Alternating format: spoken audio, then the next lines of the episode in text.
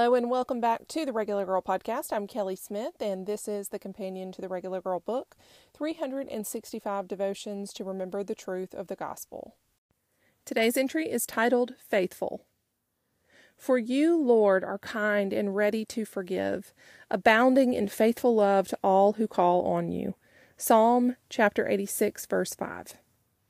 Sometimes words in a verse will jump out at me, and it's like that first sip of perfect temperature water when your mouth is so parched.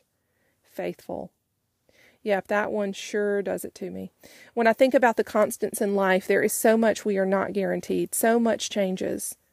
People are disappointing because we think they'll act one way only to find they don't at all. But God, He never changes. Faithful. I've been reflecting the past few days about our sin, both deliberate and unintentional, and it feels so heavy. It feels so great and bigger than any of us. The undoing of the detestable sins of this world begin to feel like, how could God ever forgive us? But He does. Scripture tells us time and again that He is ready to forgive. Faithful. He is always waiting for us to open that figurative door and confess. The times I've truly repented from sin or sins I've never returned to because it truly brings sorrow into my heart when I think of His great love for me and how deeply He sacrificed for me. I don't want to do anything that would cheapen His gift or His love. Faithful.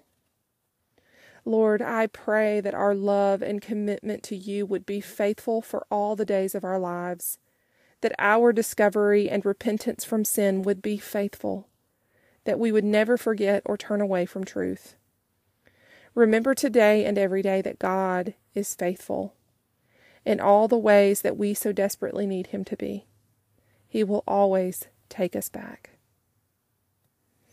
Thank you so much for joining me today, and I hope you'll come back again soon.